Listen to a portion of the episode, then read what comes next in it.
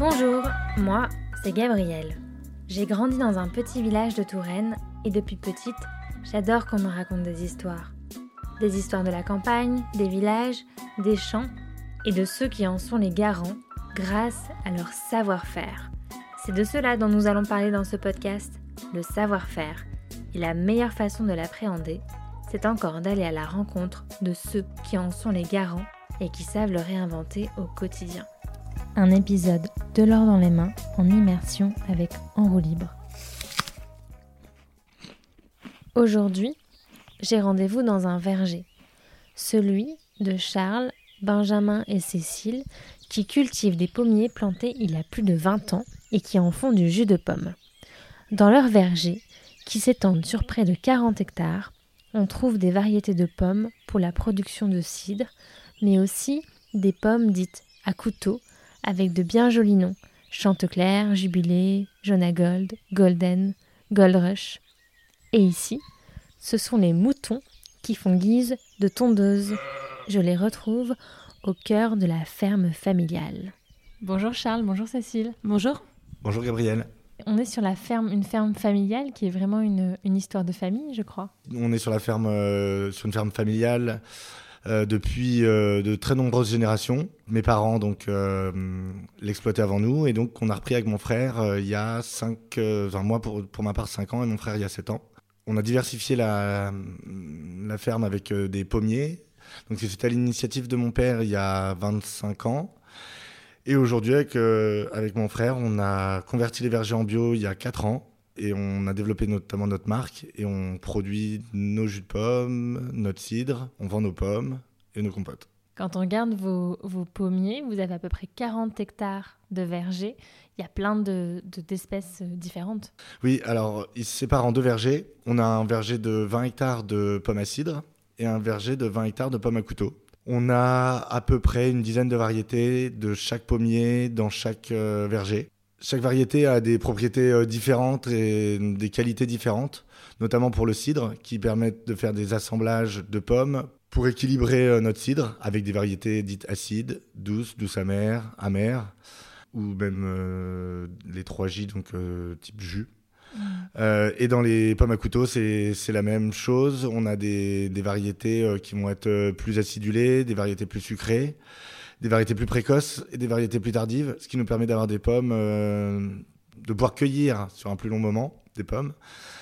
Qu'est-ce qu'on appelle des pommes à couteau? Alors les pommes à couteau, c'est des pommes qu'on peut croquer. Hmm. Euh, c'est ces pommes-là qui nous servent à, à faire une grande partie de notre jus. On met à peu près deux tiers de pommes à couteau, principalement de la Gold Rush, euh, parce que c'est une variété qui va très bien dans notre jus. Et on met un tiers de pommes à cidre. Euh, et dans ces pommes à cidre, en fait, on choisit les variétés les plus douces et quelques variétés euh, acides pour faire notre assemblage et avoir d'une une régularité tous les ans euh, dans la qualité de notre jus et de deux, avoir une typicité de jus qui fait que notre jus Bayo, on le reconnaît parmi les autres. Ça donne un goût plus franc, plus prononcé en pomme. Ça donne vraiment du caractère à notre jus. Et c'est ça notre, notre différence en fait euh, par rapport aux autres jus. Votre ADN, oui. Et donc vous avez lancé il n'y a pas très longtemps votre marque de jus de pomme, Bayo. Euh, Cécile, c'est vous qui vous en occupez. Oui, c'est ça. Et donc ça représente combien de pourcentage de, de votre production, euh, les jus de pomme? Donc pour, euh, pour le jus de pomme, on utilise 20% de notre, euh, notre récolte. Euh, et ensuite 20% aussi pour euh, les pommes à croquer, parce qu'on vend nos, nos pommes en, en circuit court également. Donc en circuit court, c'est à la vente à la ferme, sur des marchés, Alors il y a plusieurs, euh, plusieurs façons de vendre en circuit court. Donc euh, en vente à la ferme un tout petit peu parce qu'on a une, une toute petite boutique à la ferme. Ensuite on va être, euh, on va nous retrouver pas mal dans les dans des grandes surfaces, dans des dans des épiceries, dans des cantines scolaires aussi. C'est assez assez assez variable dans des restaurants.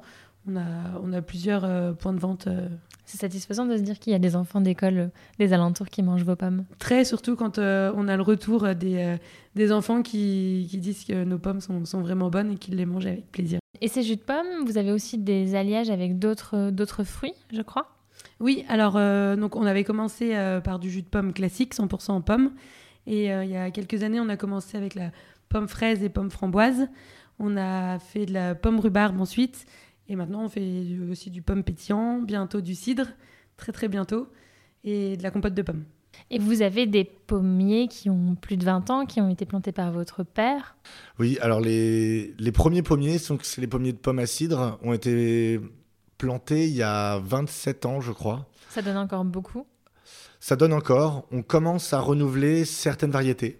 Euh, notamment du fait du passage au bio. On a remarqué que certaines variétés euh, se plaisaient moins que d'autres. Du coup, on a commencé à arracher euh, quelques variétés euh, et on, on les a remplacées là, euh, par, par d'autres variétés.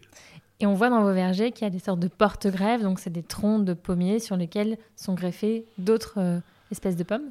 C'est ça, donc nous on est en porte-greffe M105. Euh, c'est des porte-greffes qui ont été euh, choisis euh, parce que, notamment là dans le verger de pommes à cidre, on est sur de la récolte mécanique et euh, ça demande de la souplesse dans le tronc pour pouvoir vibrer les arbres, pour pouvoir faire tomber les pommes. euh, Une partie des pommes va tomber d'elle-même et on va les récolter au fur et à mesure au sol en pommes à cidre.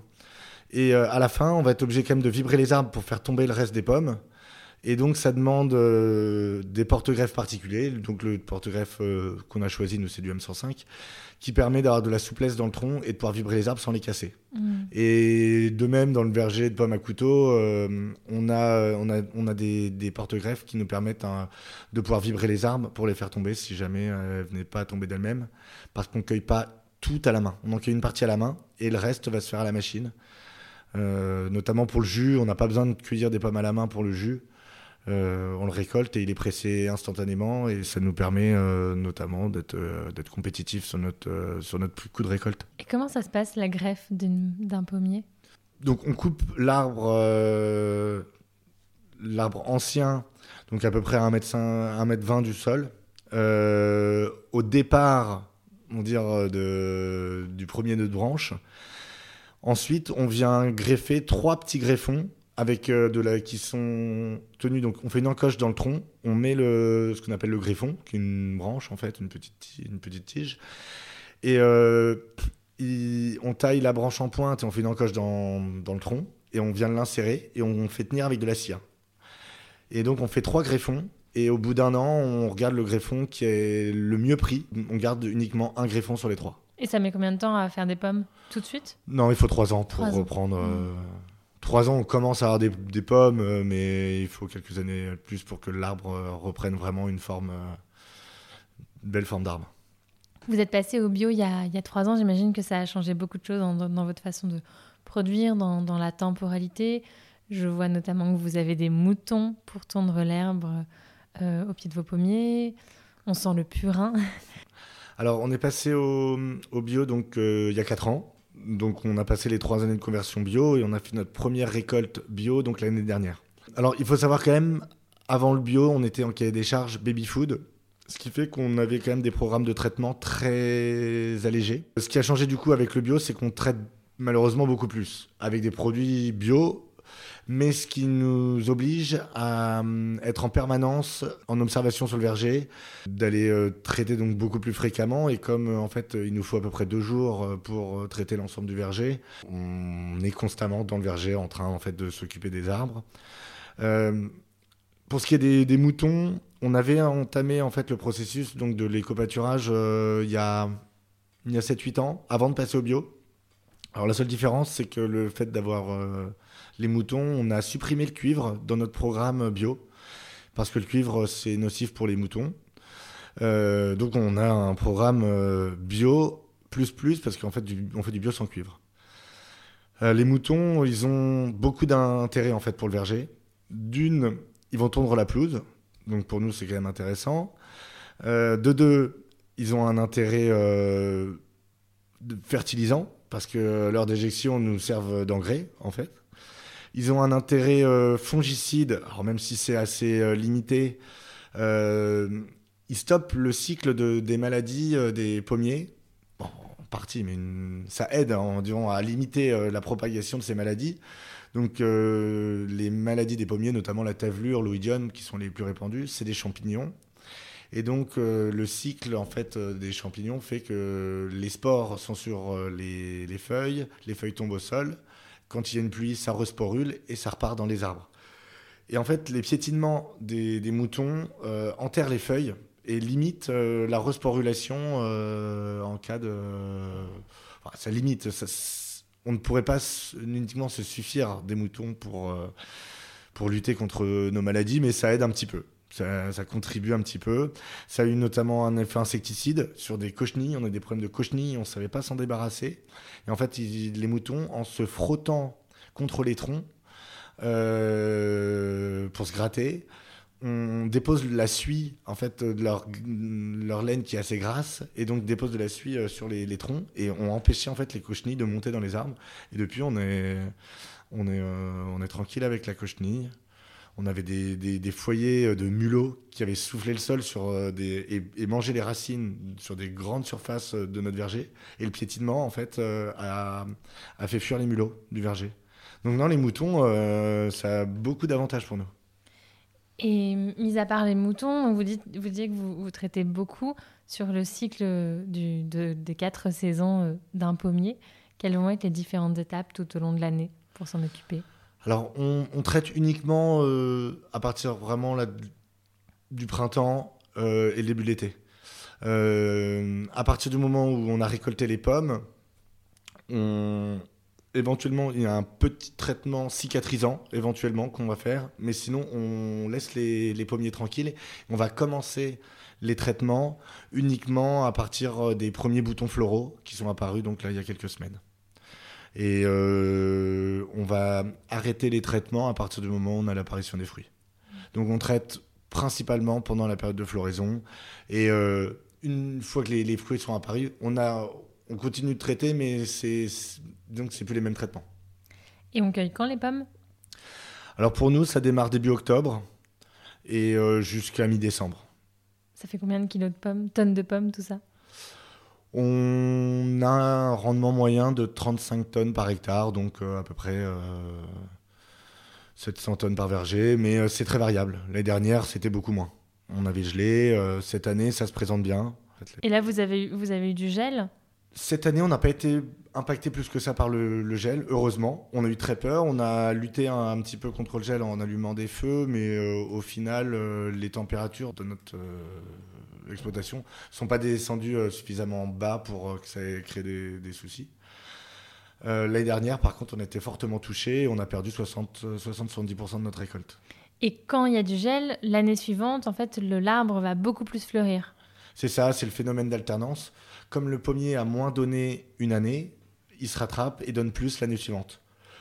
Mais le souci qu'on a, c'est que s'il donne trop, euh, il va s'épuiser et donnera moins l'année suivante. Et on va rentrer dans un cycle d'alternance où les pommiers vont donner beaucoup une année et moins l'année suivante.